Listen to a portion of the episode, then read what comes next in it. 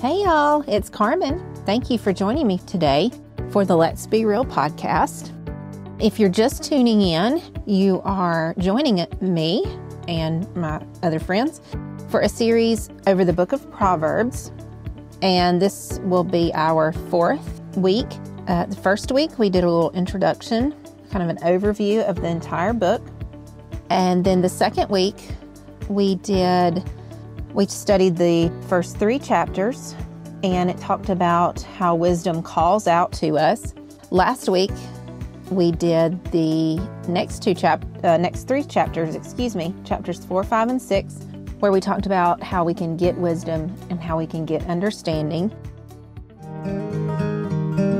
Today we're going to jump right in to the next three chapters, chapters 7, 8, and 9. And so we hope at the end of this episode, we'll all feel like we have a little bit better grasp on what these three chapters are talking about. So, have you ever been invited to a party or some type of social gathering and you knew immediately this was probably not a party that you should go to? I think we've all been there. I think we have all had that thought, and maybe out of a concern of hurting their feelings or not wanting to be left out of the fun, we said, yes, we accepted the invitation and we said, yes, we will go to this party, knowing 100% that we did not need to be there. But then there's these other parties, perhaps an invitation that we received that we knew this was a party we had to be at. There was going to be nothing shady going on. It was all going to be a great time of, you know, the three F's food, fun, and fellowship, as we say in the Baptist church. But you knew it was a party that you would go to, you'd make some great memories, you'd hang out with some cool friends, and so you accepted that. That's kind of what these three chapters are going to be talking about. We not we won't quite get there until chapter 9, but chapter 7 and 8 are going to kind of be leading us up to those two things, uh, those two parties. So at the end of this episode in chapter 9, we're going to have invitations to either a party that we need to say yes to and accept the invitation versus a party that we need to steer clear of with our entire lives. So let's jump right in to Proverbs chapter 7 with all of that in mind. So, not going to, of course, uh, and there's no way we could read all of these verses. But if you look in the first first several verses, primarily verses 4 and 5, you're going to see that there's this family dynamic here when it comes to wisdom. That wisdom is like a sister and understanding is like a kinsman. So what is it about family that makes them family? Is they are close to us in proximity and they're also close to us in in nature that we have the same genetic makeup. We have the same quote blood running through our veins. That's what makes family family. You also have these shared experiences these bonding memories that tie you together with family. And this is how wisdom is portrayed here in verses 4 and 5 you are my sister, and call understanding your kinsman. And why is, is that that we do that? Because they offer protection for us. You know, when I was growing up, you know, my sisters could mess with me, but if anybody tried to, anybody other than my sisters tried to mess with me, my sisters stepped in and were protection for me. You know, I've heard Brian say that about his brothers. If something that him and his brothers could get into a fight, but if anybody tried to fight one of his brothers, he was stepping up and he was going to offer protection. And that's what wisdom and understanding does for us. And it protects us against the adulteress. And we've already talked about last week how adultery, yes, it is the actual act of adultery, the physical act of adultery, but we can also equate adultery in a spiritual sense as sin. And so wisdom protects us from that. So if you look on further in verses 6 through 9, it talks about the simple. Verse 7 says, I saw among the simple, I noticed among the young men a youth who lacked judgment. Interesting. The word simple here means open minded. So the simple could either follow in one direction. It's almost like we get to a fork in the road, and on one side is the way of wisdom, and on the other side is the way of folly. And so when a simple person has an open mind, that almost means that they are aimless with no direction or purpose. And in verse 7, this word simple actually means someone who is easily enticed. And what does it say that he was doing? He was going down the street near her, the adulterous corner, walking along in the direction of her house at twilight, as the day was fading, as the dark of night set in. So, this person who is aimless with no direction or purpose, this person, this young man who is easily enticed, he really is at the wrong place at the wrong time. He really shouldn't be going down in this direction. But if he has, has no direction, he has he's just aimlessly walking, then he's going to run into the adulteress. So notice here that he is in proximity to her. He finds himself in a place to be enticed, and the timing is a, at twilight. This is a time of concealment. Darkness does not allow us to see what is really going on not like being in the light does. So, for us, in a spiritual standpoint, we need to be aware of our spiritual proximity to sin and also the spiritual timing of where we place ourselves near sin. Is it a season where we're vulnerable? Is it a season where there's some darkness surrounding us and we're looking, we're aimless with no purpose, no direction? Not necessarily looking at a place where God's going to shine His light. So be aware of that. Your spiritual proximity and the timing of what's going on in your life. So, the adulteress, we don't know much about this woman except in verse 10, it tells us that she is dressed like a harlot. Some translations even say like a prostitute or she has the appearance of this type of person.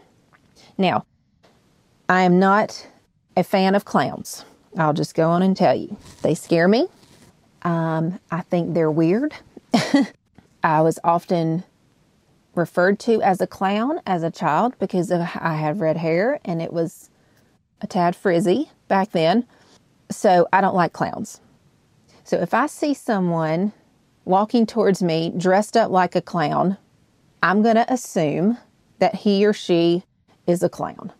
The same goes here. If this person is dressed like a harlot, like a prostitute, we can only make the natural assumption that that's what she is. Okay? It's interesting too how she's described crafty, loud, defiant, lurking, brazen, persuasive, seductive, and smooth. These are all words that describe the adulteress in verses 10 through 21. What's interesting in verse 22 is the words all at once. And I thought, really? I argue that the action of following this adulteress for this young man may have been all at once, but it all started in verse 7 when he when this simple person had no aim, and found himself in the wrong place at the wrong time. Verse 22 and 23 says, All at once he followed her, like an ox going to the slaughter, like a deer stepping into a noose, till an arrow pierces his liver, like a bird darting into a snare, little knowing it will cost him his life. With this in mind, Solomon instructs his sons to again listen to him Pay attention to what he says and do not let your heart turn. Because you know what? This is not the adulteress' first time. She has other victims. Verse 26 describes them as many that she has brought down, a throng that she has slain. Don't be another one of her victims. Okay, let's move on to chapter 8 very quickly. On the flip side, we see that chapter 8 describes wisdom, a better lady. She is present where she can be seen. She's not lurking in the shadows. Wisdom is available to all, verse 4 tells us. Wisdom is described in these, this chapter as right and true, just and faultless. This is very much in severe contrast to the adulteress and how she's described in chapter 7. Verses 12 through 21 talk about the fruit of wisdom. There's not much fruit described in the adulteress. All that is there from her is death and destruction. But wisdom has much fruit. Go and check those out, verses 12 through 21.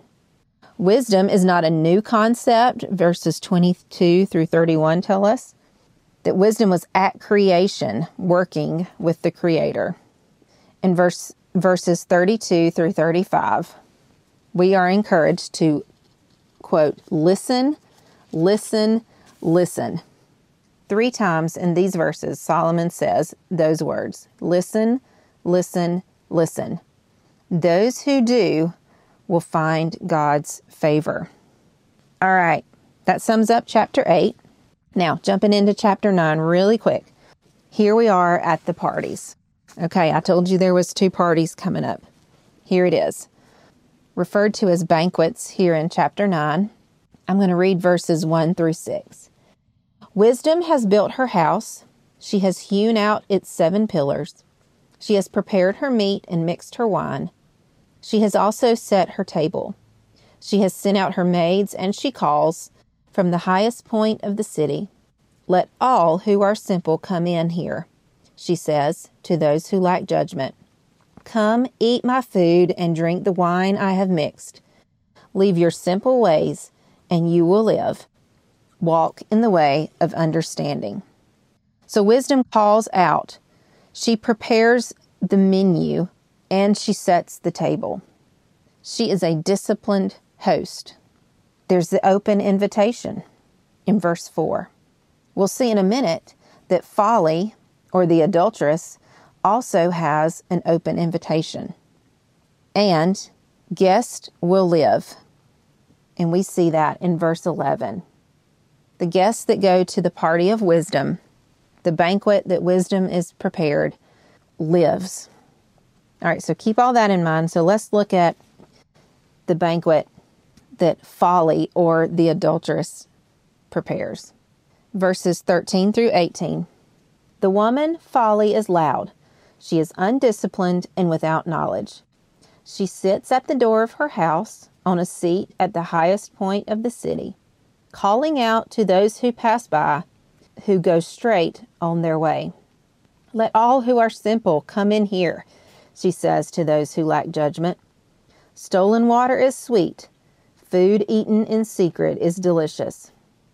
But little do they know that the dead are there, that her guests are in the depths of the grave.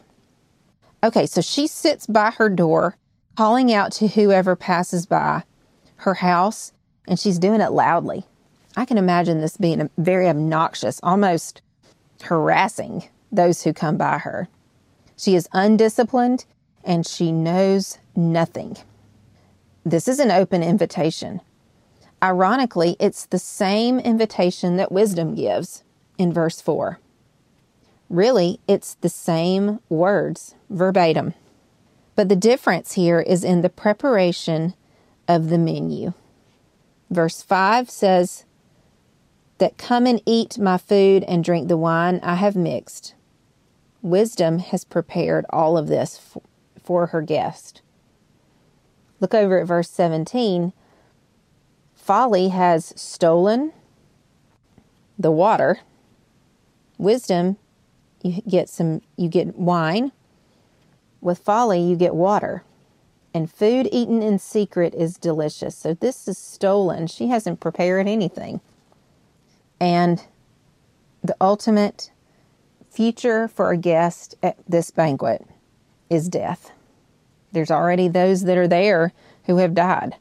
So I don't know. I'm thinking that the banquet, the party that I need to go to, needs to be wisdom. What do you think? I'm going to finish up today with verse 9 of chapter 9. May this be a verse that describes all of us. As we think about the differences between wisdom, the adulteress, or folly, let this verse be what characterizes our lives. Instruct a wise man, and he will be wiser still. Teach a righteous man, and he will add to his learning. The fear of the Lord is the beginning of wisdom, and knowledge of the Holy One is understanding. I'll continue in verse reading verse 11 and 12. For through me your days will be many, and your years will be added to your life. If you are wise, your wisdom will reward you. But if you are a mocker, you alone will suffer. Let's pray.